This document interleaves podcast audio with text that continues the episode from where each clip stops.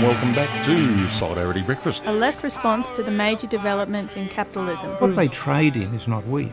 They trade in famine. A little dose of revolutionary optimism. I think it's really important to sort of express solidarity globally. It really is a deal by corporations for corporations. The Union forever defending our rights. Down with the black leg. If you think the ABC's left wing, don't listen to this program. Solidarity Breakfast, 7:30 to 9 a.m. Saturdays, 3CR 8:55 a.m. streaming and 3CR digital, podcast or audio on demand. And of course, the website solidaritybreakfast.org.au. Solidarity forever. Good morning, Lynn. Good morning, Lally. Good morning, listeners. Solidarity forever indeed. How are you going this morning? Uh, very well, very well. Now, this morning we're um, going to devote our program to war.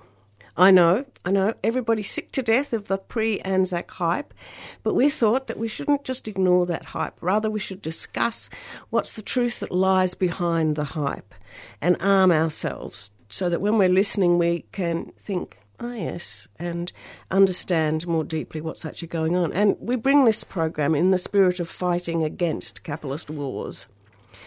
Um, I think it's one thing to fight for something that you believe in, or that you believe will actually, um, you know, bring about needed change. But it's quite another to fight someone else's war. We're listening this morning to Professor Bruce Scates, who's been involved in historical research on Australia's war past, and he'll tell us something about the atmosphere of official history making and why he's been involved in it. And secondly, we'll hear from our dear old friend Humphrey McQueen, who'll talk to us about the war economy and provide some enlightenment as to why there are continual wars, especially since the war that's being commemorated as its 100th anniversary, the Great War, which we remember was the war to end all wars. Um, before we get on to that, though, I think it's worth a pause to remember that that war, the one that's having its 100th anniversary, um, one year after the great Anzac um, Anzac attack in, in Turkey, that was a, at Gallipoli, that was you know the the thing that we, that people talk about um, creating, being the birth of Australian nationhood. That war actually divided our nation.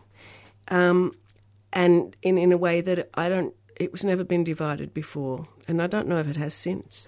At first, there were heaps of volunteers for the war, but then, as the casualties rose, as people began to realise exactly what they were in for, this war, um, people didn't want to go anymore, and so um, a Labor government led by Billy Hughes um, decided to conscript Australian soldiers. And just to be clear, conscription means forcing young men into the army um, by law and uh, so that to send them overseas to the killing fields. The, the, most of the Labor Party were actually opposed to conscription.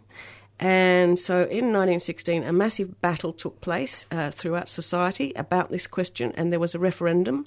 The referendum was defeated.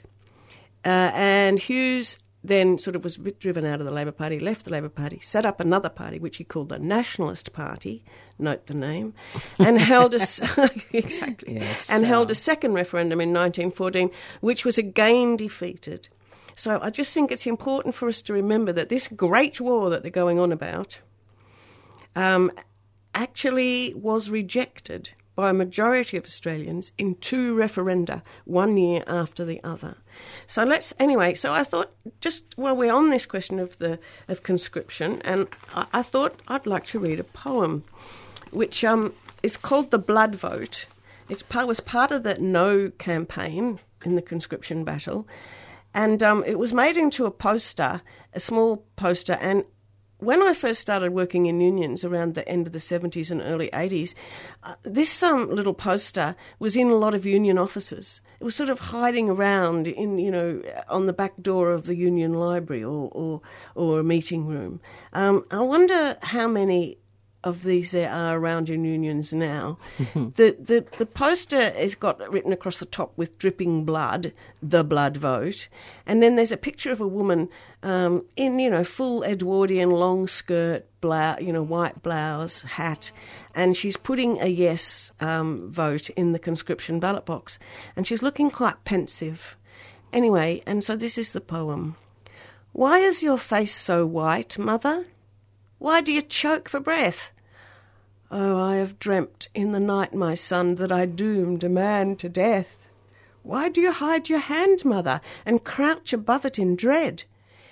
It bared a de- dreadful brand, my son, with the dead man's blood, tis red.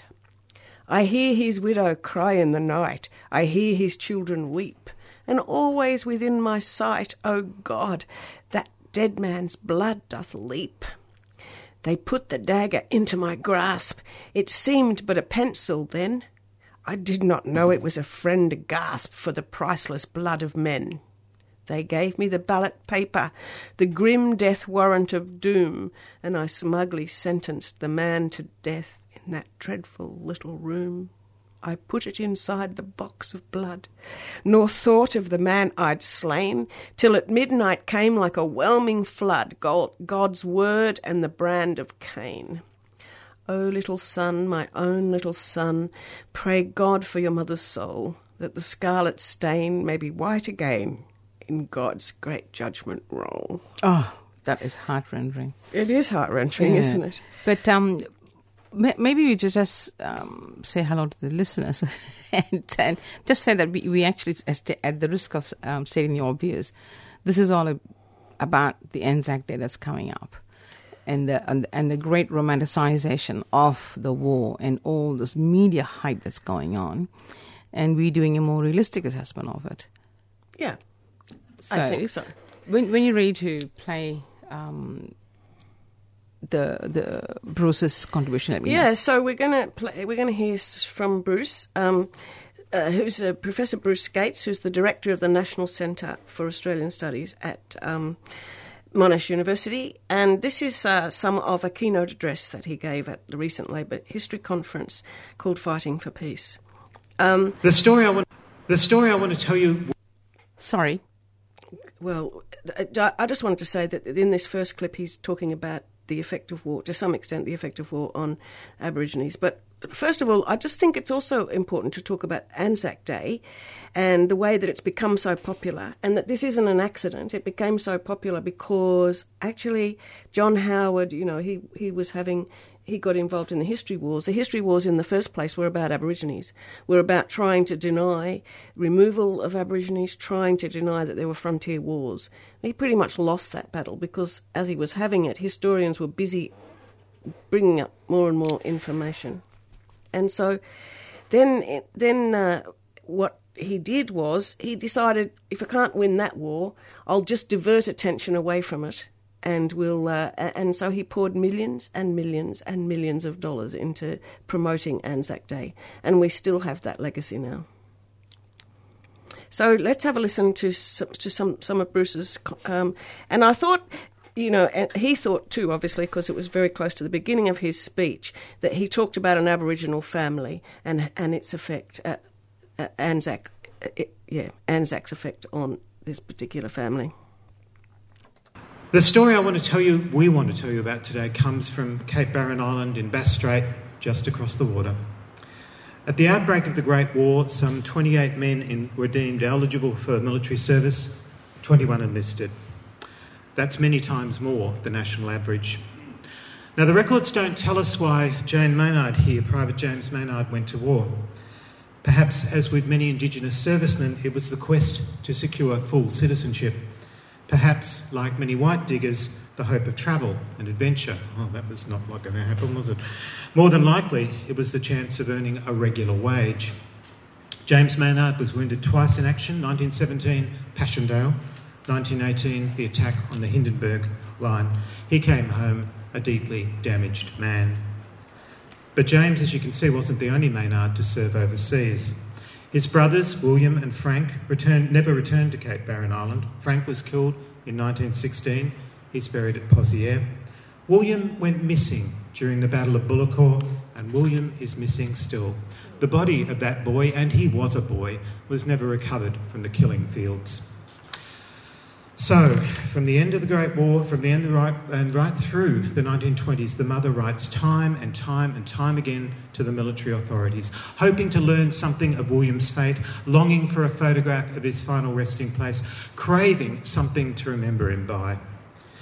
This letter, written in an unsteady hand in 1918, a year after her son went missing, two pocketbooks, a penny, a halfpenny, five postcards. That's all I've got my poor old Will. Eva Maynard's letter reminds us of the pain, the grief, the unspeakable loss the Great War visited upon an entire generation. But of course, war wasn't the only way that Aboriginal people, Islander people, lost their children, was it? In the 1930s, this small, devastated community was devastated once again as white authorities relocated children including the children of returned servicemen, to white families and white institutions on the mainland. Cape Barren Island surely was a community laid to waste in the aftermath of war. Let's not forget that. Very chilling. And I know. yes, Bruce, let's not forget that. Yes, it's amazing how people never get reminded of the horror, Mm. The impact of the horror of the wars, and it, locally, overseas. You know, always what struck me, being a person who was at the receiving end of all the stuff from a country that was the receiving end, is they never thought that people they were killing had families. It, it's a a thought No. that, that never occurs to them. No, I, and I think that that's a that's a point, isn't it? About um, about about the peace movement in a sense, and about war. Um, looking at war generally is that it affects everybody, and and Bruce very is very very much aware of that. Um, in this next clip that we're going to hear, he's talking about the development of an Australian memorial at one of the French killing fields, one of the French, you know, grave sites, Villers-Bretonneux.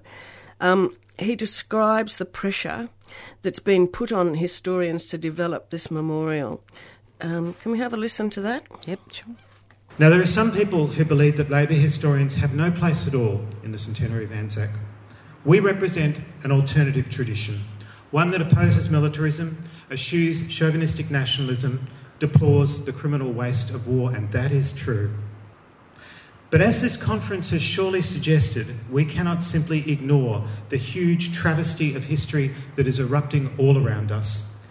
At this point, surely we cannot afford principled isolation. We must try to be part of a national, indeed a global conversation, and we must do what we can to shift the narrative.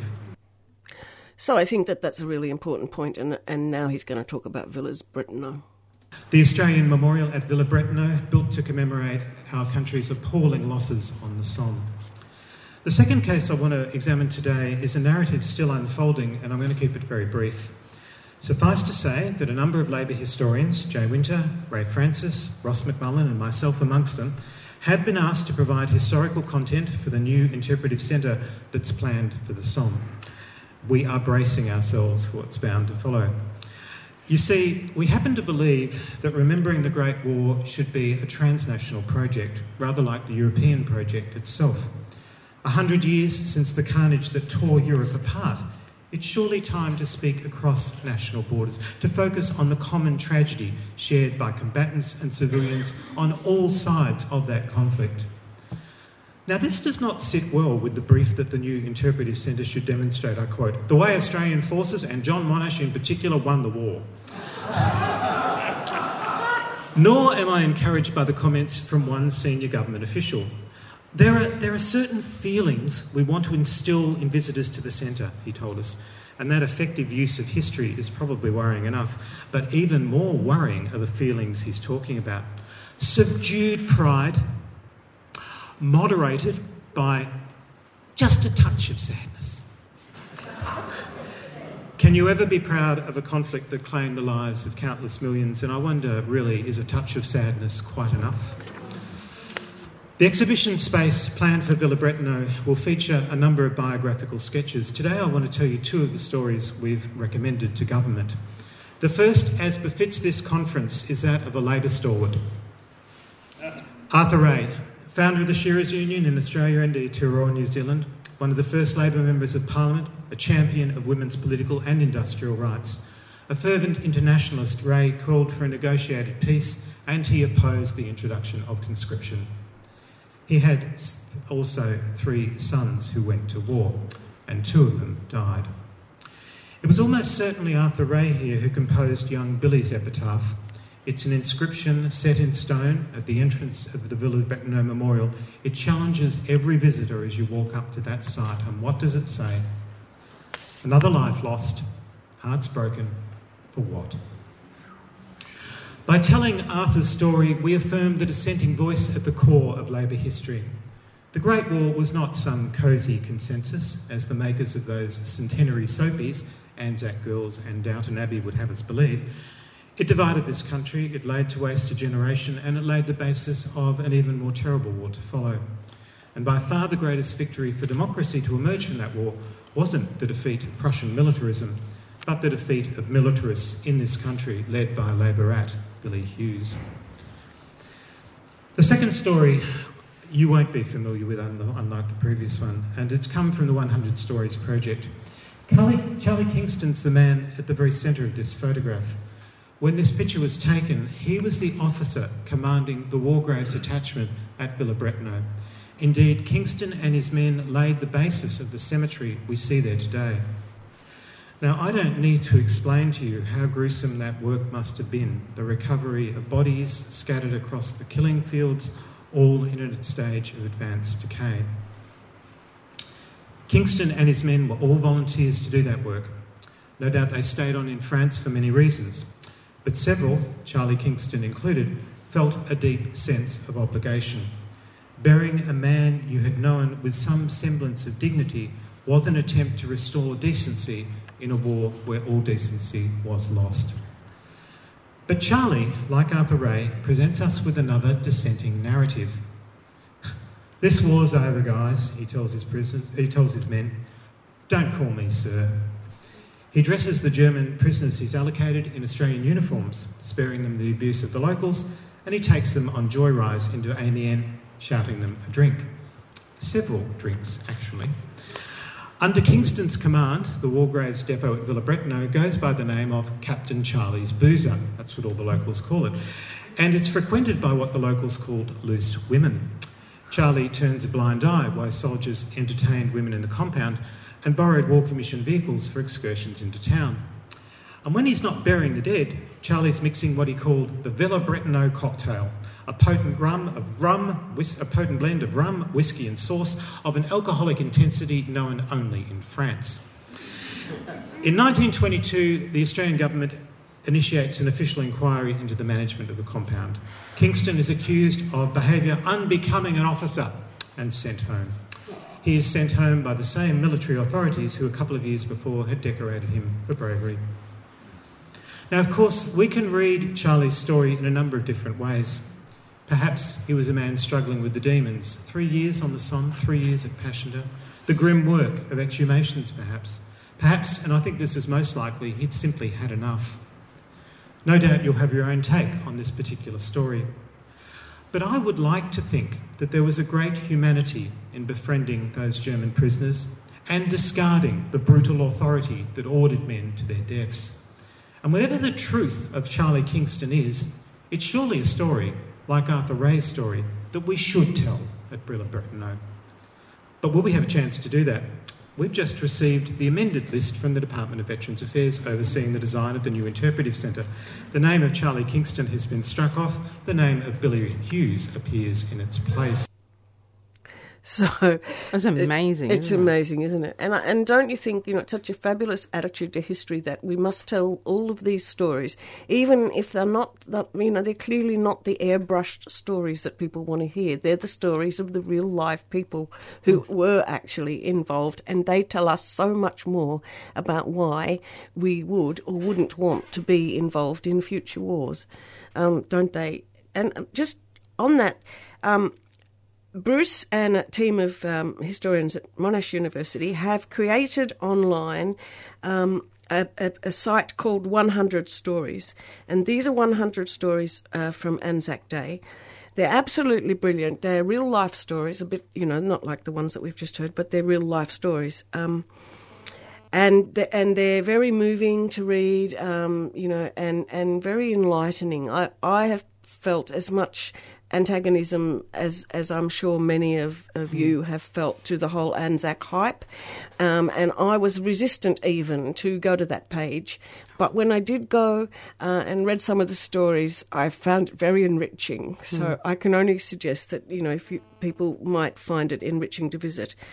Um, the, the, one of the stories that's on that site um, is going to be talked about by Bruce now. And I just want to say before we start the clip that this was accompanied by a photo um, of a young man with half of his face missing. So, the image I want to begin with isn't that familiar image of the young, confident soldier, proud and handsome in his uniform, but an image of one of those men when he comes back. He's scarred by the experience of battle. He's aged prematurely by the terrible things he has seen and he has done. He's not just a victim. And he's struggling to adjust to a new life as a civilian. Colleagues and comrades, this is Bertram Burns. Private Burns, the service record tells us, enlisted at the age of 24, served in France, was wounded in action on two separate occasions. The second wound did this September 1918, the attack on Mont Saint Quentin. Private Burns' service dossier runs for what? 22 pages. That's all. There's only one letter from him, one chance for him to speak. It's this letter, written in 1938, asking to purchase duplicates of service medals lost in a bushfire. Why? He wants to wear them on Anzac Day. Reading the service dossier tells you very little about Private Burns, or his family, or his wound, or what it actually did to him and those he loved. The repatriation files are so much more substantial. Three separate files, hundreds and hundreds of pages, and they tell us so much more. What does that sparse entry in the service dossier, GSW face, really mean? The facial report in the repatriation file refers to much facial disfigurement. Well, I actually think Private Burns puts it much better than that. My face is practically shot away. The wound was so severe that he dribbled constantly, and there was a discharge from his nose. His disfigurement, which was much worse before that operation, was such that employers would not take him on. He was shunned, he was ostracised, he took up a block of land as a soldier settler, he found himself too weak to work it. Reading the service record, you learn nothing of that, nothing of his family's post war ordeal. The repatriation records will tell you that, and they will tell you so much more. At the moment, the experience of war is recorded in a kind of shorthand, and that I think lends itself to a proud, heroic narrative. But the repatriation files, I think, help us to imagine what those of us who've never been to war can't possibly understand. You read these men's accounts, often in their own words, and you can begin to imagine what it must have been like to spend days and nights in continuous fever and delirium, a shaking and a shivering, as that file puts it. You can hear the hushed voices of what they called the whispering men, gassed men whose lungs were slowly corroding, who could barely breathe, who vomited up their meals, who fell over with giddiness, and who finally lost confidence in themselves. You can see the physical and the psychological scars of what was justly called a war wrecked generation, and how their injuries also destroyed the lives of those around them, not just for the duration of a service record, but every day of their all too often short lives. Leroy, that gassed man in the previous slide, turns to drink and he turns on his wife as well. Now, you might think that's an unmitigated tragedy, an endless catalogue of horrors, but history is never just that. There is, I think, a great dignity in Bertram Burns. Look at how the man dressed that day that they took his photograph. Read about the efforts he makes to provide for his family. And remember that this is a man who thought he should be seen, seen in a procession on Anzac Day. His battles didn't end in 1918. I just would like to say, Yeah. as someone who worked in a repat hospital, mm-hmm. I have seen the long term traumas of all these men who went to war. It- mm. just listening to all this just brings me back to that Uh-huh. hospital and I'm thinking, I don't need to listen to this, but you know, it's it's real. That's the thing, the sadness and the very long term impact is not recognized. That's why they still have repat hospitals as such, although they've amalgamated with Austin here in Victoria. But the, the impact on the family, and he mentioned they turned on their women, domestic violence. And the US, that's one of the figures that they talk about. Domestic violence is extremely high among returned soldiers than the normal, the, the, the non army community, so to speak. You know, I have this in my own family. My grandfather on my father's side was in the First World War. Um, he was in the First World War sort of twice because he got shot up and then sent off to a hospital, patched up, and then sent back again, uh, and where he got cholera, and um, and he subsequently, you know, was violent with his his wife, my father's Mm, mother, mm. and um, and and she amazing woman in 1925 actually left him with my father. And um, but anyway but my whole um, upbringing was that my grandfather was this awful man who beat his wife which is why my father grew up without a father. That was sort of the way that my Mm. father always put it to me. You know I never had a father. He always felt a bit sorry for himself about that.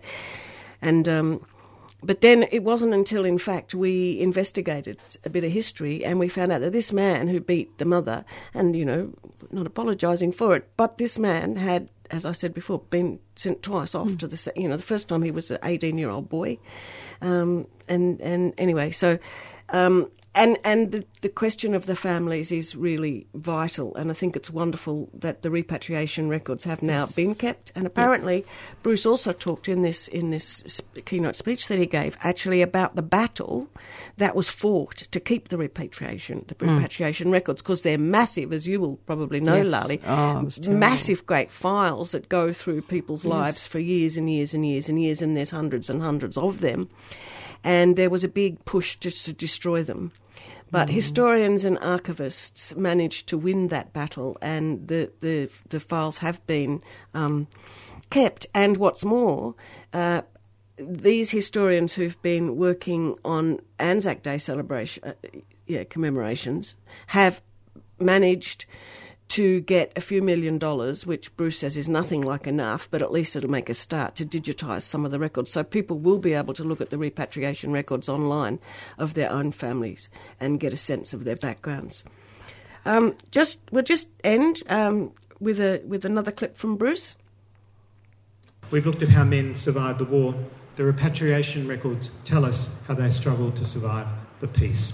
And that, I hasten to add, was not just a man's story. As this remarkable record, sorry, letter from the widow of Don Carney suggests, she tells us what it's like to live on the poverty line, pleading for just a little help at Christmas, offering that insight into the intermediate economy of the poor. Women's voices are threaded all through the repatriation records, and it's a woman's voice I want to end on today. This is a letter Louisa Campbell wrote to the department not long after the death of her husband. Lieutenant A.B. Campbell came back from the war with severe respiratory problems, and she writes with an intimacy that I find quite disarming. My husband's death was the death of all my happiness. He hid his sufferings with a smile. Now, the circumstances of Lieutenant Campbell's death are by no means clear, but it was a violent death, as violent a death as one could ever encounter in war.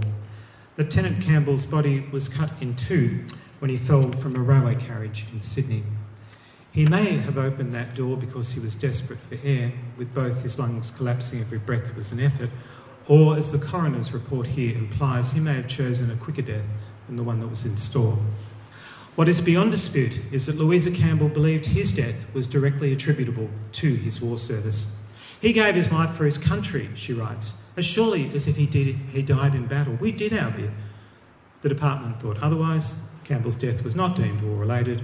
The pension was assessed accordingly. And perhaps that's the most important message of these extraordinary records. It is never just soldiers in uniform who bear the cost of war. Yes, that brings me right back to the Repat Hospital. The number Yes. of people who came back and were full of TB, Mm. tuberculosis, and some people just couldn't breathe. Well, And oh, those memories, I just. Mm. It's so tr- traumatic for people Traumatic. who even Mm, today. even, obviously know, for you, as a little Oh, bit working with Never them. forgot that. And you know, I mean, you talk about TB, but also another whole stream are men who came back with syphilis. Yes. Um, And anyway, mental health issues. Yeah, and mental health issues and all sorts of things. Uh, anyway, I think we're pretty much We running, are- running yes, out of time. that was, and, um, so heavy so, going. Yeah, thank you, Bruce Scates, uh, Professor Thank you, Bruce yes. Scates from Monash University, and everybody. If you want to uh, read more of these very sad but um, uplifting stories, I think they're And uplifting life-link too. because they're they're real life stories, and because you know, as as Lali said before, as Bruce said, you know, we when we think about war, I think even those of us who are opposed to these ridiculous wars, we don't often think about the aftermath of, of what, what happens to people when they actually come back. Um, so now I think it's time for One quick announcement, then we go to Marcus. Oh, okay. Really quick announcement because we haven't had an announcement yet. And then Marcus will be followed by Uncle Kevin. 3CR, radio that's independent, progressive, and making a difference. On today's edition of Rank and File Radio and Community Radio 3CR 855 AM, we will go to the second part of the interview with Davey Thomason. Last week, uh, he described his time as a militant construction worker and time as a BLF organiser during the time of the Green Bands in the 1970s. Today, he will look at the role he plays in supporting and fighting for the rights of the Indigenous people. And during the period of the Green Bands, it was at uh, a time when you were arrested and uh, sent before the courts. Well, I, I was. Uh, I'd been arrested as a young seaman Okay. back in the 60. Six, uh, uh, I come to Aussie on a on an English ship called the the Nottingham in 1966, just after the, the big big national seaman strike. It was my first ship after the strike, which I was on a ship during the strike. The I was on a ship called uh, the Suffolk, uh, all P and O, uh, New Zealand Shipping Company, uh, federal boats, and uh, so my first ship to Aussie after the the the seaman strike was the was the Not, the Nottingham, and uh, it was uh, it was a time when when we had challenged the the, the the union leadership, the National Union Seamen, that were basically run by the ship owner. Okay. You know, the pre the previous uh, uh, what do you call it? Uh, uh, secretary of the union was Sir Thomas. He was knighted, knighted for his services to the ship owner. So I'd come from a union that had been completely dominated by the bosses, the ship owners, Okay. and then coming to uh, uh, to jump in ship and then get. Uh, I'd been arrested on the, on uh, uh, in Sydney on that Nottingham and, and put in front of the children's court. You know what I mean? So that, that I'd actually been through the court system in in uh, in Aussie. But my first political arrest was uh, was basically in in Redfern at the big we the the first big land rights demo Okay. was uh, laid by all the Kooris from uh, from Redfern, and I, I, I didn't get out of the park. I, I uh, helped my, my mate Peter Barton, another uh, organizer, Peter Barton from the uh, New, New South Wales BLF. Okay. He got arrested, and I was hanging on to him, so they, they put us in the back of the the, the dog box together, uh, and uh, I spent the night with uh, with some of the most well, uh, Bobby Pringle, the late Bobby Pringle, the late uh, uh, the secretary and the president had been uh, arrested, and but uh, Tom Uren, Tom Uren, the great and late late great Tom Uren, who spent uh, that all that time in the death on the death railway and survived the death railway after Changi. Tom Uren was in the cell with me, and I didn't know his his uh, his history, but we sang we sang all night. We all sang in the in the cells at Central uh, Police Station. We sang all night, and then uh, the next time I was arrested was at uh, a picket line uh, where 32 was arrested uh, on a on a picket line that was the scabs were working, and uh, and that was the second time. So it was twice in the, in a couple of uh, only a few months. And, and McMahon was uh, in power then, uh, Billy McMahon, Big, Billy Big Ears, uh, and uh, that's when I started. Uh, when when the rest started coming. Uh, uh, and uh, we, we we beat the. I haven't paid any fines either. We all got fined, but I haven't paid any of them fines. They're still outstanding. That's forty odd years ago. You know what I mean? Because I, I I never pay fines. You know, fuck the fines. You know, you know I'd rather go to and do me time than pay any fucking fines for that bosses put on you. Yep. Okay, if we can fast forward to today when uh, you're a member of the CFMEU, yet another uh, union under attack from the uh, Conservative government and employers, and uh, uh, you've been a supporter of the rights of the this nation's first uh, people. Uh, you've always acknowledged country and elders when speaking at the CFMU branch meetings. Uh, yet, sadly, this has not always been well received by some members. No, no, that's that's right. And I have since since Mabo yep. ninety what was that ninety three I think I have acknowledged uh, that I have, and I, have also acknowledged this uh, coming here that I've benefited from the, like we all have. Every person's come here and whose families come here 200 and odd years, years ago, 223 years ago, have benefited from the from the the gen. That's a fact of life. I have uh, wherever I speak, whether it's on a job, but especially at the management meeting, I, I acknowledge where I am on behalf of my family, which is which is uh, is is, is culture, okay. where, where, where, wherever wherever you go, you acknowledge whose land you are on. And in the case of uh, of the the Melbourne branch, it's it's it's the Wurundjeri people from the Kulin Nation, and I have always got up and spoke, and not not not well received for a long long time. Never. Uh, uh, by the you know I'd say by the majority I was uh, I was uh, looked at as being and always facing. I, n- I never ever talked to the back of workers' heads, so I always faced the branch meeting. Okay. People talking, not acknowledging, not very well received by by people on the on the top table. But it's all changed. I got to say, it is all changed. I am so um, I'm so proud of uh, uh, the first branch meeting of this uh, of this year okay. on on February, which was uh, the last uh, Wednesday of the month, chaired by the President, Ralph Edwards. Uh, Ralph Edwards uh, acknowledged the Kulin Nation, uh, acknowledged where where the branch was, and unanimously supported by the by the branch. Unanimously supported. That no, was, there was no uh, doubt through your uh, tireless efforts in speaking at those branch meetings over well, many years, yeah. and education uh, certainly paid off. Yeah, I, am so proud of the of the of the branch. I'm so proud of uh, the branch uh, that uh, it uh, it took took part. And on the first uh, on the next branch meeting, which was February, that was uh, sorry March okay. last month, the last Wednesday, I moved the motion.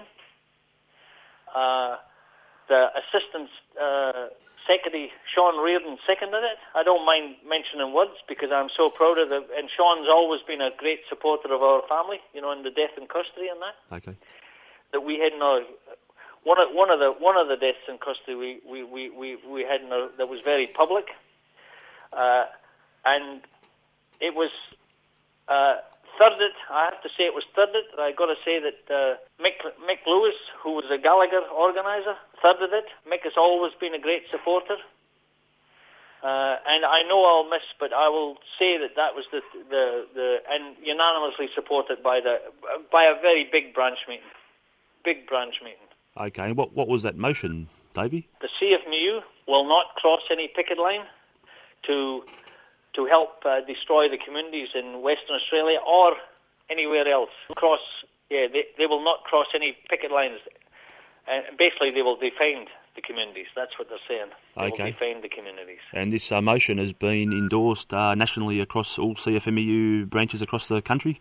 Well, it was uh, it was uh, at that branch. Our secretary was in Canberra at the time. John okay. Setka was in in Canberra at the time, and it was already being they, they, they, they, they uh, and Michael O'Connor and, and Dave Noonan were in uh, Canberra di- discussing things that, uh, with the crossbenchers, you know, and uh, it was already, uh, uh, and I think the the CFMU has put it on the national, uh, you know, their website. You know what I mean? Okay, that, so that, uh, that it's a very powerful statement, you know, from the from the the major one of the major unions in. Uh, and uh, and I know my uh, the MUA, my old union, the, when I was in the C, C, part of the amalgamation, the C, uh, Seamen's Union and the WWF, yep. the MUA, that's that's the amalgamation. They they are in the same uh, situation. They will not uh, they will not uh, help destroy the, the communities in, in Western Australia or anywhere else. You know. Okay, so with because it's not just Western Australia where it's getting attacked; it's in Victoria as well. You know, got to remember that. Okay, so with these two unions um, endorsing these motions, will we see uh, an emergence of a modern day uh, green bans take effect, Davey? Well, you can only uh, the only way the environment can be saved is by people supporting First Nations people. It's, it's there's no other way because if you start destroying the people of the land, you destroy the land. As we can see, Twiggy Forrest, uh, BHP, uh, Billiton. Rio Tinto, they are the biggest destroyers of the environment anywhere in the world. You know, I mean, all over the world they destroy that that Brookfield multiplex, who who uh, who have again scabbed on the union in in Western Australia. You know, the, some of the people there. Okay. Brookfield multiplex, ninety three billion dollars billion dollars worth of uh, projects. You know, and you know what they what they do—they're mining everything in the world. They they, they do to destroy the and Brookfield's a big Canadian company, so they say, you know, big okay. multinational.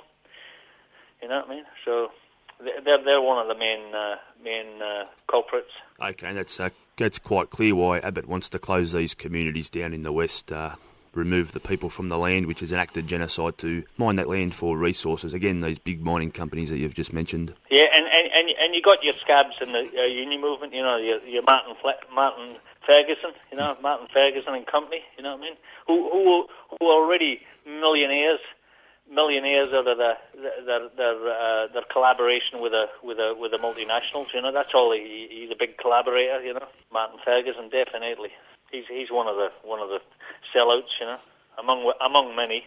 Oh, that's right, Ferguson, the ex-leader of the ACTU, now on the uh, Mines and Metals Resources Board, is it? Oh yeah, and and and and and, and will become a will become and is a very wealthy man through it. You know, like Hawke.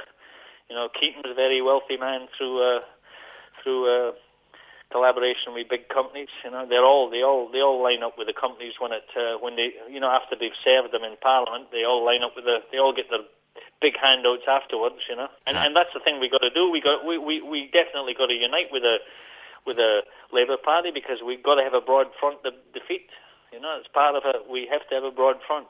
You know, with people in the Labour Party who are dinkum, and uh, and there's plenty there who who want to be part of the, you know, the save the.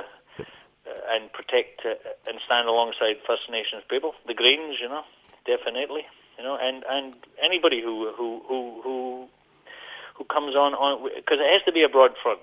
You know, we can't we can't isolate ourselves. We'll be defeated if we are isolated. And that's right. The slogan "Workers United will never be defeated" is uh, more than a slogan. It is uh, the truth, Davies. Thank the solidarity from the Ngarrindjeri Nation, uh, all the all the Noongar, Noongar, Koori, Murri, all the First Nations people who've given so much solidarity. I want to thank the RAAF, the RAF, anarchists. I want to thank the, the BLF, Dalwood, and I want to thank the New South Wales branch of the CFMU, Sparkles, the secretary.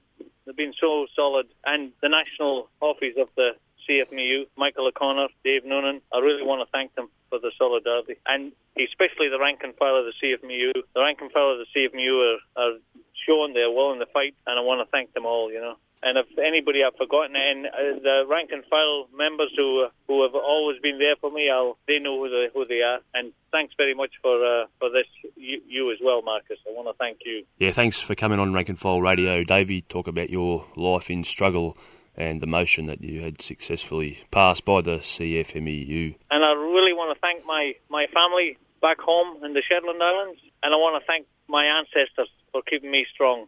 They have kept me strong, my mum and dad and my ancestors. And I really want to thank my comrade, uh, Jack Mundey, who's been with me all this time, you know, 40 odd years. He's been my great comrade and, and, and like, like my dad to me. I really, uh, I really love Jack Mundey. Uh, thanks for joining us on Community Radio 3CR uh, this morning to talk about your lifetime of struggle and issues facing our First Nations people. So thanks for being the guest today, Davey. And that concludes the two part interview with Davey Thomason, a lifetime in struggle. This has been Rank and File Radio, and I've been the presenter of the program, Marcus Harrington.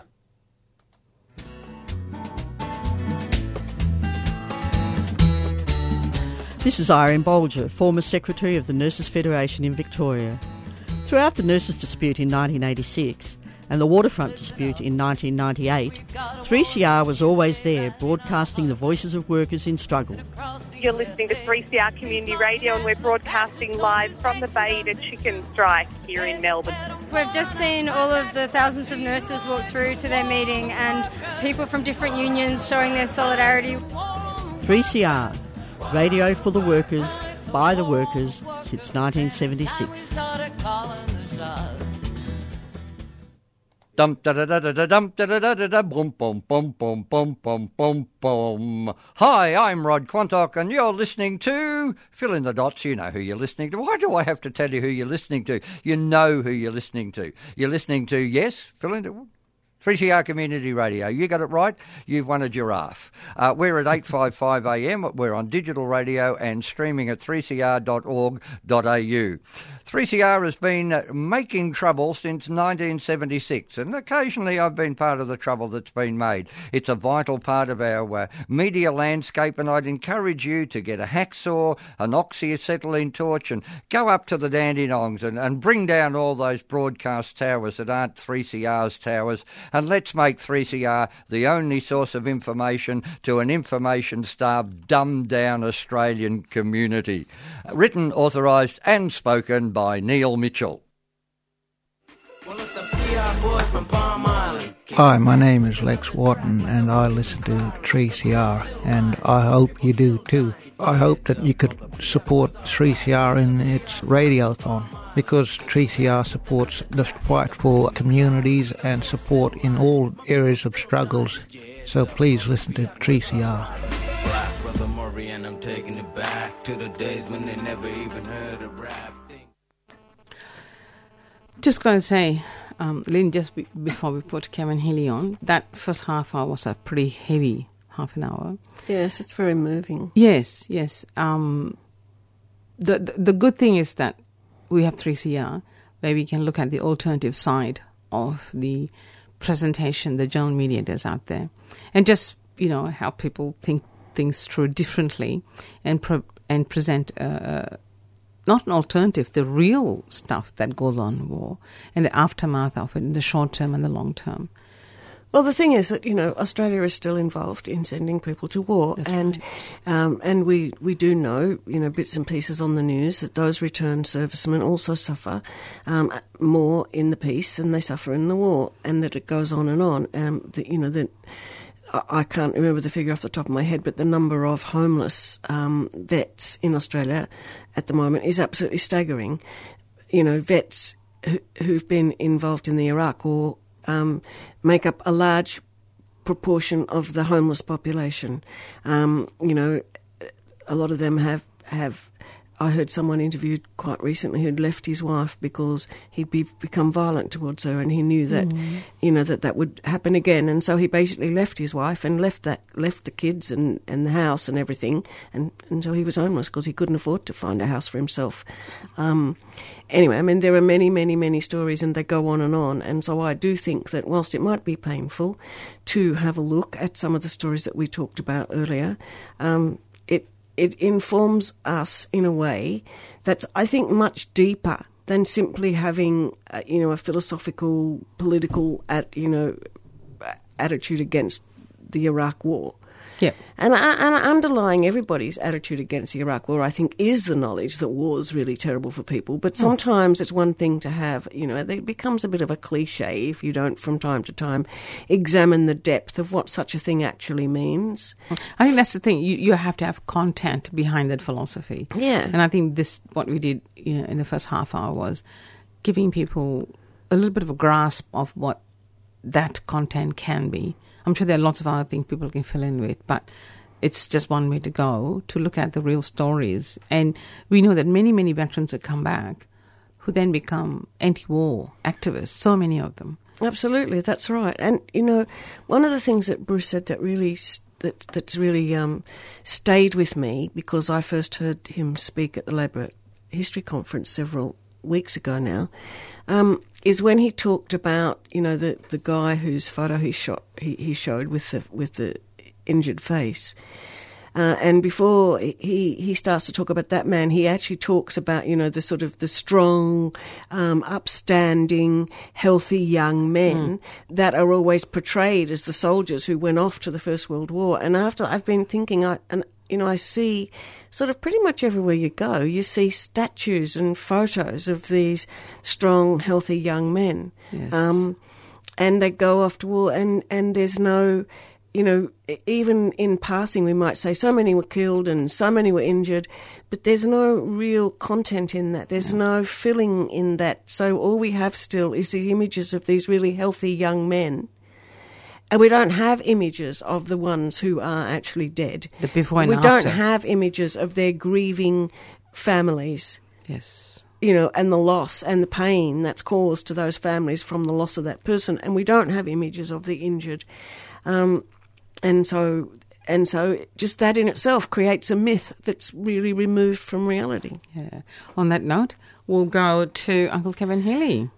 A weak solidarity, Bricky team listener, when that repository of morality and objectivity, the Lord Rupert of Wapping Sin, which we recall so upbraided former socialist big supremo Julia Gordinghard for breaking a promise about a carbon price, has launched a major attack on state socialist supremo Hu Hu, upbraiding him for not breaking a promise not to build another freeway which the experts tell us will, like every other freeway, be the panacea to our transport problems before, like every other freeway, it becomes the problem demanding the next panacea, the next freeway. Well, it's just a daily expectation, attack after attack on poor old Who Who, with responsible, caring business class party spokespeople, including current big supremo Tiny a bit more for the bosses, also stunned that Who Who won't break his promise.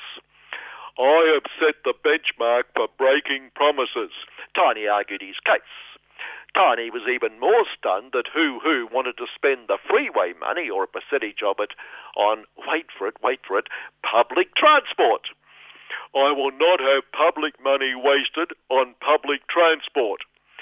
Interesting that, because the Whopping Sin was so upset it devoted its first five pages to the unbroken promise, even dredging up in a box pop eight people clearly chosen at random from all over Melbourne who denounced the government for its perfidy in keeping a promise. We'll lose faith in government if they refuse to break promises. So obviously, the Whopping Sin could not find one person in all of Melbourne who supported the government, didn't want the freeway. Well, they probably ignored the feral pests who were the root of this problem, but after five pages of wasting money, 640 million for nothing, screaming across P1, same day, True Blue Aussie Capitalist Review P1, Lend Lease the public purse to us gives in on 1.2 billion compo.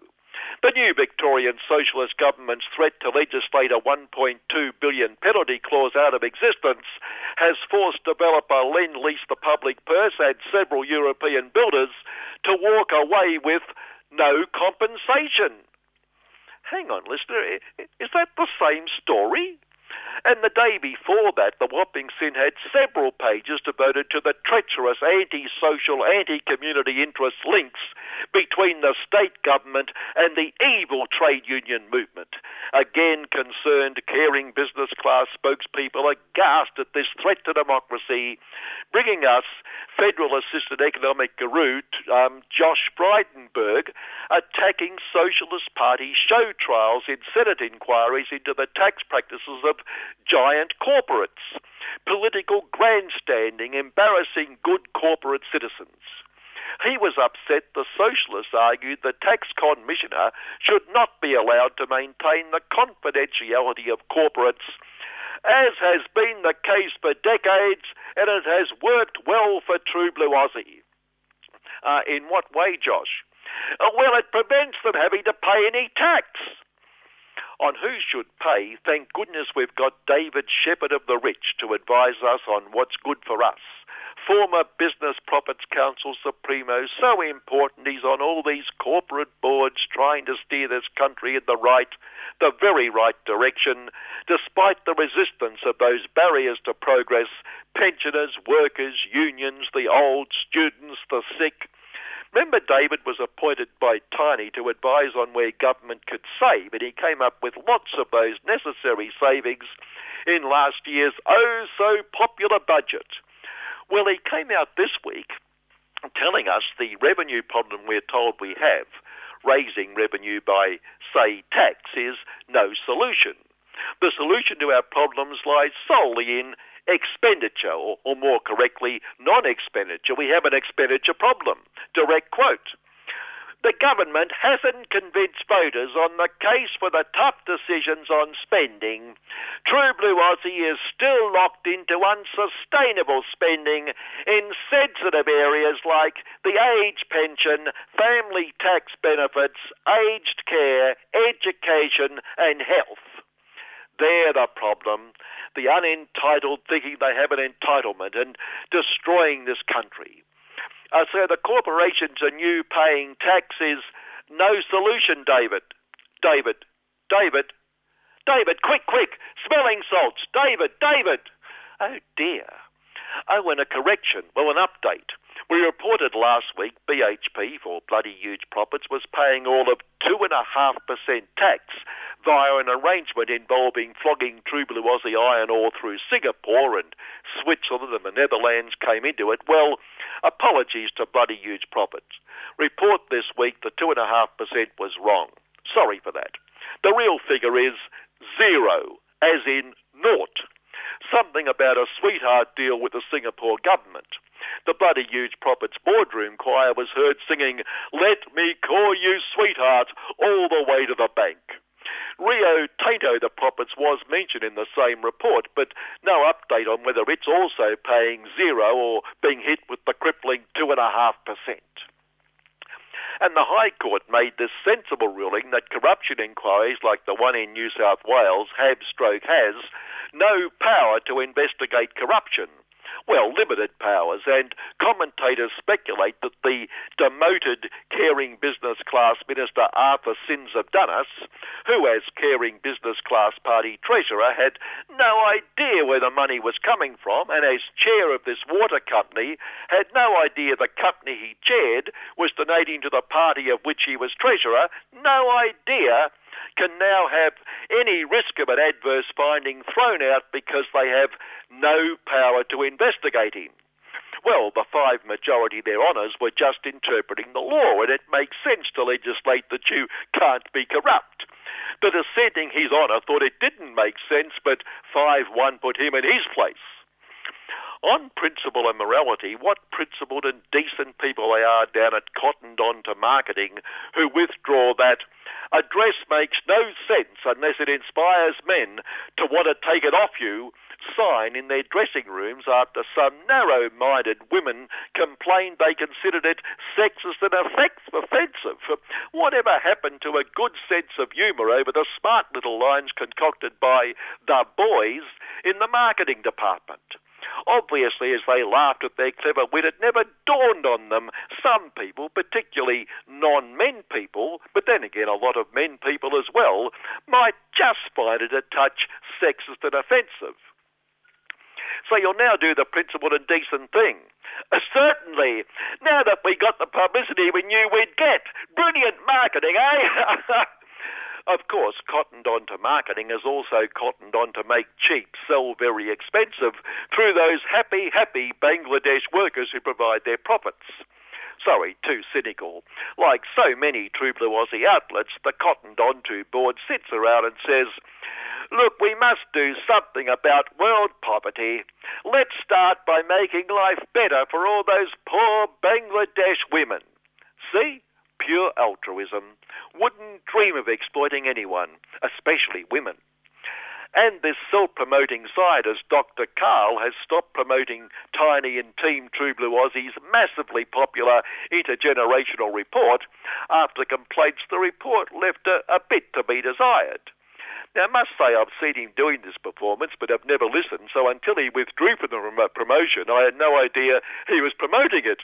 Not that my interest in advertisements is a definitive example of their effectiveness, but, uh, Dr. Carr, why did you withdraw from this publicly funded campaign?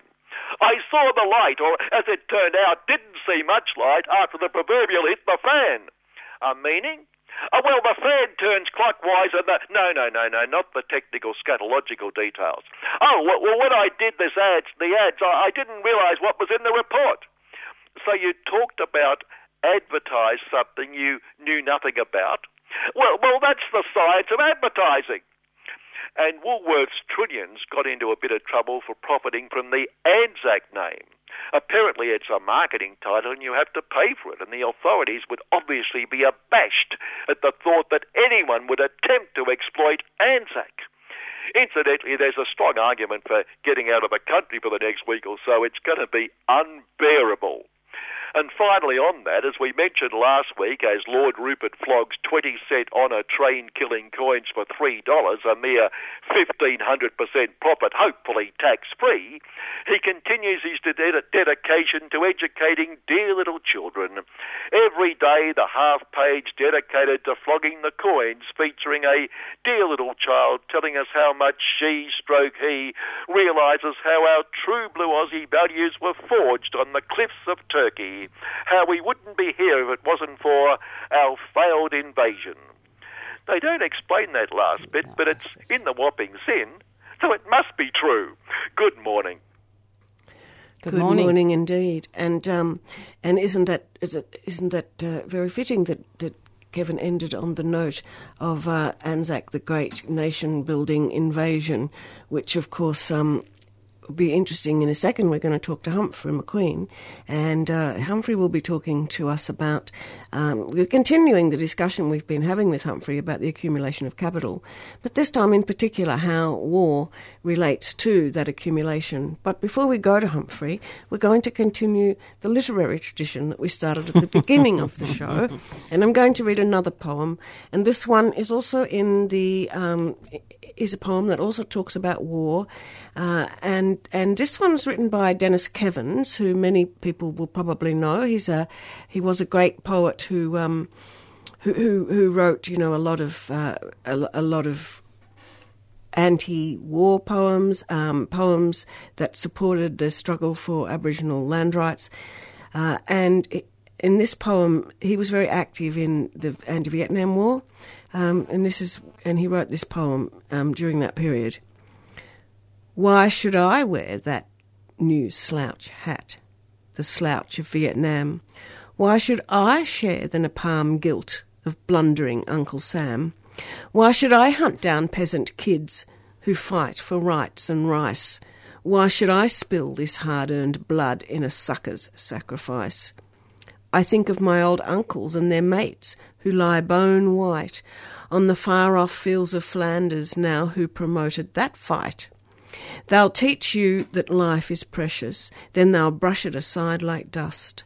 But I won't give my life away, 'cause a brass ass says I must.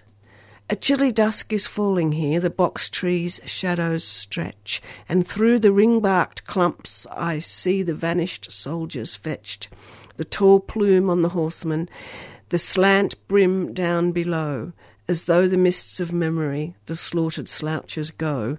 There's young Mick, the cricketer from frosty Yucumbean, and Paddy, Tom, the skinner from the southern riverine, and troop on troop the squadrons pass, the sun across their cheeks, clay cold and pale as cellar grass, and not one soldier speaks the slouch of brave Gallipoli that blinded the digger's eyes, the slouch of bloody Passchendaele where the shell deck case still cries, the martyrs hanged in Changi, the heroes killed at Lae, but the slouch of jungle paddies is a slouch I cannot pay. Why should I wear the new slouch hat, the slouch of Vietnam? Why should I share the napalm guilt of blundering Uncle Sam? Why should I hunt down peasant kids who fight for rights and rice? Why should I spill this hard earned blood in a sucker's sacrifice? That's an amazing poem. It is an amazing poem, isn't it? And it brings. Uh, yes, it's. Humphrey's on air too. Yeah. Morning, Humphrey. Good morning. Good morning, Humphrey. Good morning, both. Yeah. I was just going to say that um, all your writings that you're going to talk about today is on the web page. It's been loaded, so people who want oh, to. Good, thank you. Yep. Thank you. All right. Let's go. Now, as you say, we're going to continue um, our discussion about Marx and capital and accumulation, but um, paying, I suppose, as we've been saying, as everyone's been saying until we've just started this conversation, uh, linking it to what we're going to have in the next week and next few years about it in relation to how war and accumulation might go together. How is it that war, in some way, might have, have you know, assist in the expansion of uh, capital? Because I mean, it's pretty easy to see how armaments might increase the profits of an armaments manufacturer. Um, but as we've been saying, profit is not the end of the capitalist system. That's not what it's about. It's about getting the profit and investing it so you get a new round of accumulation and expansion. And it's not quite so easy to see how that applies to the entire capitalist system when what you're doing is destroying things. So that's what we're going to try and, and say a few things about this morning. And I thought I'd begin with something that used to be said. Uh, I haven't heard it for a while, but I suppose many people will remember it, and that is the neutron bomb. And it was said at the time that the neutron bomb was the capitalist bomb because it killed people but did not destroy any of the capitalist um, uh, property. Now, I mean, that, that sounds fine, but of course it is wrong thinking. That's not how capitalism concerns itself. Um, for the capitalist, uh, what's important is that it has one particular kind of property, that is human labour, that it has bought our capacity to add value. That's the single most important thing for it. Of course, it needs machinery. Of course, it needs plant. It needs transport. All of those things. But those things are dead labour. Without living labour, to make those dead embodiments of previous labour uh, contribute to the uh, expansion of uh, value, then all that property in the world is of no use to it whatsoever. So it's people that are important, not in a moral sense. They're not saying, "Oh, you know, human life is, you know, is terribly important, and the individual human life is the supreme value." Value for them is about our capacity to add uh, value for them to expropriate. And so, thinking about the neutron bomb the right way around, I think, is a big help in introducing us to thinking about how capital might go together. Um, now, we, I mean, there's quite a lot of things that you know that that we can and and and should say about this. But one of the other things, of course, is that they also need people as consumers, because when we've added the value for them, it's of no use to them. If it just sits in the warehouse, I mean, if the neutron bomb went off and all the all the customers were killed, but all the products, all the commodities were still stacked up in the warehouses with all this surplus value added into them, it would still be of no use to them Hmm. because there would be no profit taken out of that because the things hadn't been sold. So the surplus value only becomes profit once it's gone into the market and been sold, and that gets back to them so they can then uh, reinvest. So people are important for two reasons. One, as wage slaves, so we can add value, and then as consumer slaves, so we can consume it and turn our own surplus value into profit for for the capitalist class. So human beings as as a form of capital, which is what we become when they buy our capacity to work for them. We become a part of the capitalist uh, form of capital, and that's you know one of the other things that people sometimes have a bit of difficulty understanding as to how labour can at some point itself become part of uh, capital. But when we think of the neutron bomb, that slogan that it was the capitalist bomb gets everything the wrong way around. Um, property is important, as we said, but human labour and then human consumption, they're the drivers. That's what makes it possible for the system to keep on uh, uh, expanding. Can I ask you a question there, the Humphrey? I wanted to say. Sorry, can I just quickly ask you a question there, Humphrey?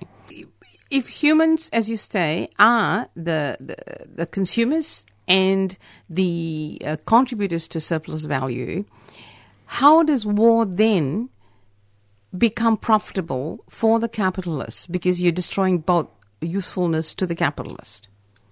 Well, I mean, as I said, it's very profitable for armaments manufacturers. I mean, I mean, that's not the problem. You know, uh, individual firms in particular sectors of the economy. The, the difficult question that we have to ask ourselves, um, and, I, and I don't know anyone who's come up with the kind of totally satisfactory answer to all the aspects of this, and that's one of the things I was going to go on to say.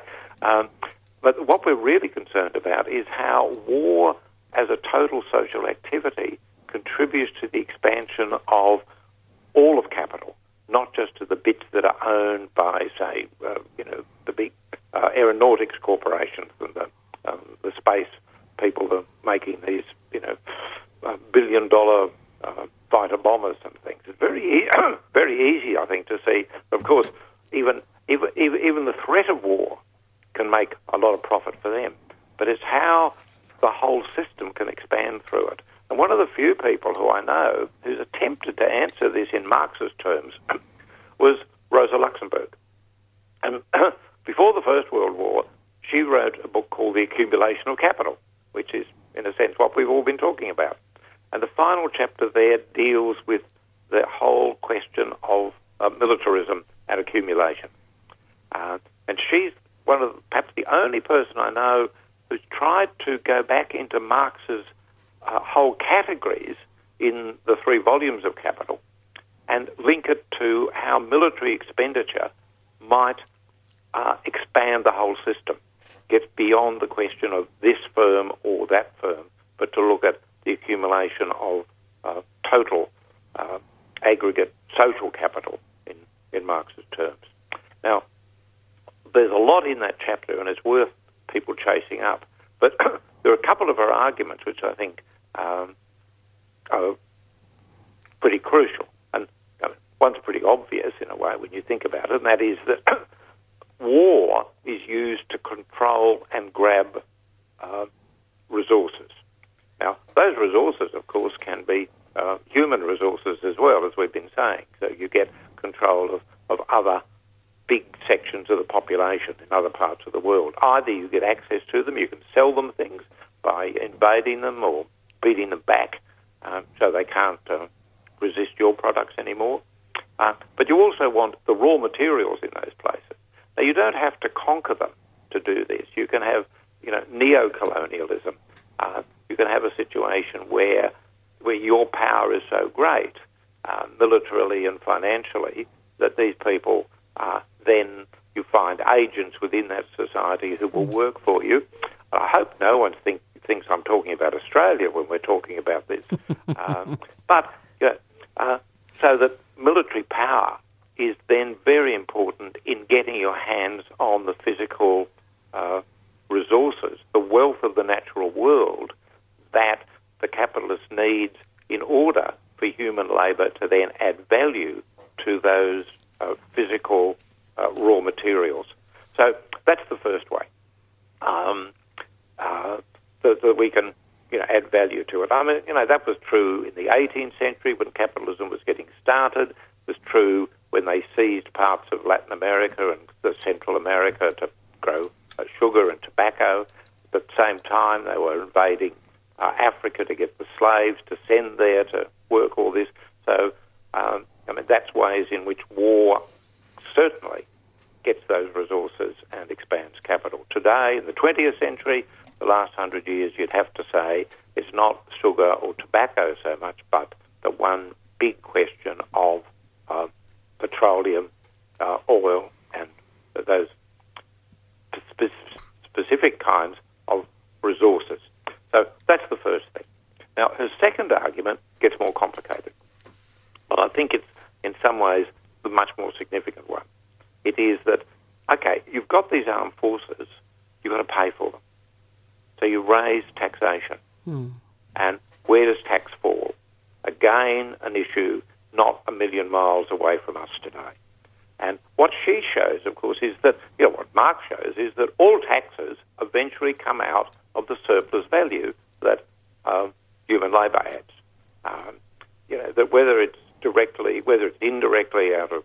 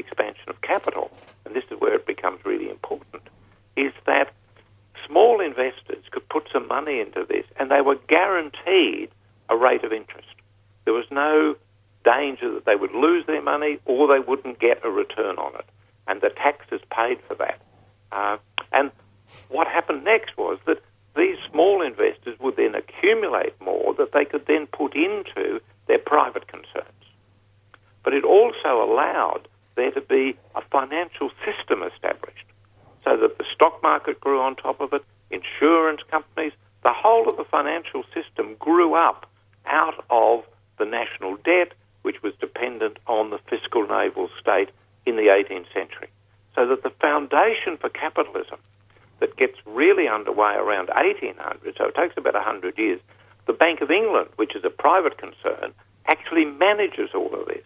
You buy the shares and you pay your taxes through the Bank of England. And the Bank of England becomes, as the Prime Minister said in the 1770s, as much a part of the Constitution as Magna Carta or the Bill of Rights. So that that's the other vital bit as to how the growth of the resources trade um, and the naval's role in that indirectly has this huge importance for the creation of a modern capitalist system through the 18th century that lays the foundation for what we think of as modern capitalism from the 19th century onwards. So that's one other important uh, area. Uh, now, there's more than we're going to be able to say, but one of the things which I do want to give is a little case study of what happens in the 20th century. The DuPont Corporation. Now, they started to make explosives around 1800. They'd fled Napoleon, uh, gone to the United States, and started to make explosives over there. By 1900, they made a lot of money over the Civil War. Good example of how an armaments firm can make profit as a single uh, uh, firm or corporation.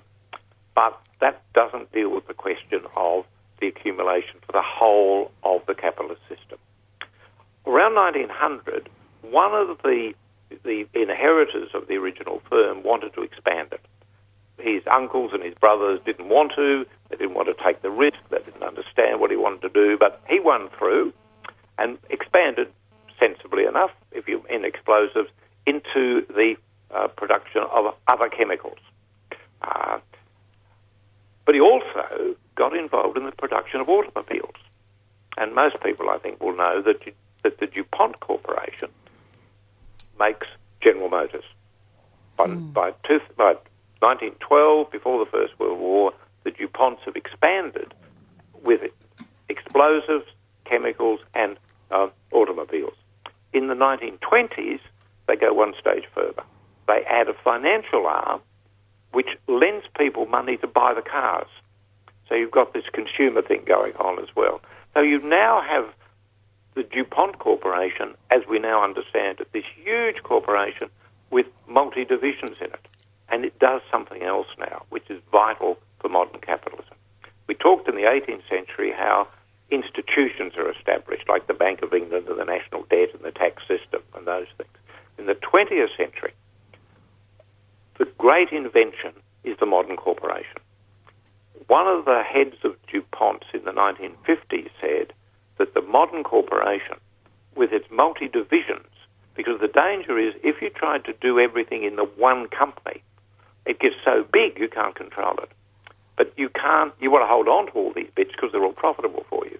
So you set up a corporation that has a division that does automobiles, a division that does the finance and these things, and yet it's all within the same organisation. Now, we take that for granted today, but it didn't always exist. New things happen, capitalists have to get inventive, and one of the inventions was not a new chemical process, not a new um, design of a car or something like that, although they did a lot of that. Um, the great invention out of the DuPonts was the modern corporation. So what we could see, we could follow through and see this as a way in which the armaments industry that had grown in the 19th century through DuPont laid a foundation for this expansion into chemicals, automobiles, uh, finance, a modern corporation.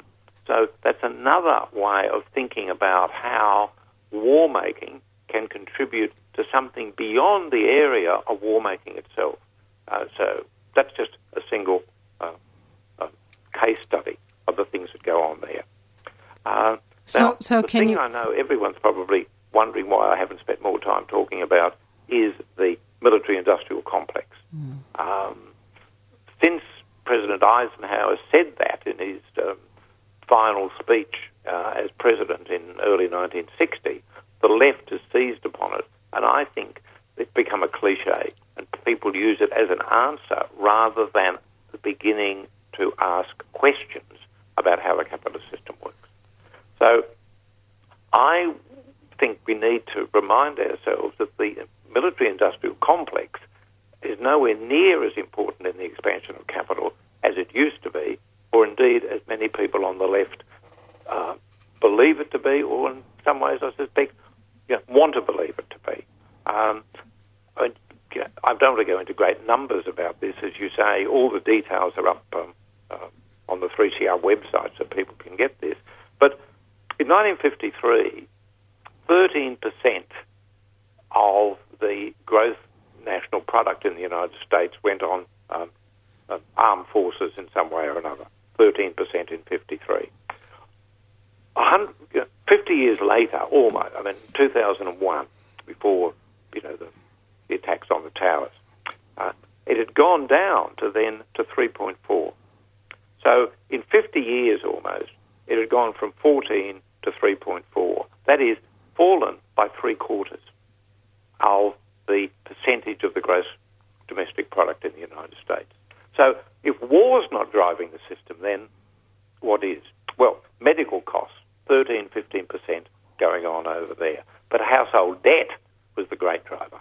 Uh, and we saw that build up and build up and build up until the crash 2007, 2008. Mm, the right. drivers in the capitalist system in those 50 years moved away from the military industrial complex into other things within the society. Now, I just want to end with something that I think is, you know, perhaps most important of all about this. We've been talking about the role that armaments play.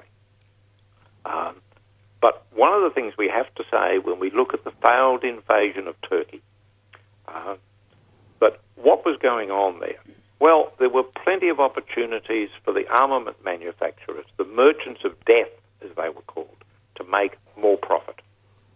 But that's really secondary to what we've been talking about. What were the strategic needs in the invasion of Turkey, of the Ottoman Empire? Well, one, they wanted to divide up the Ottoman Empire to get their hands on the uh, uh, oil resources. The French and the British had a deal to do this. The second thing they had to do was to get a warm water port to prop up the Tsar of all the Russias for fear that his armies would collapse on the Eastern Front. Uh, now, eventually the monopolizers succeed in smashing the Ottomans and dividing up all of the petroleum resources between themselves. And as Field Marshal Wavell said, what we get is a peace to end all peace. So they succeed at that. Where they fail, of course, as we know, is to save the Tsar.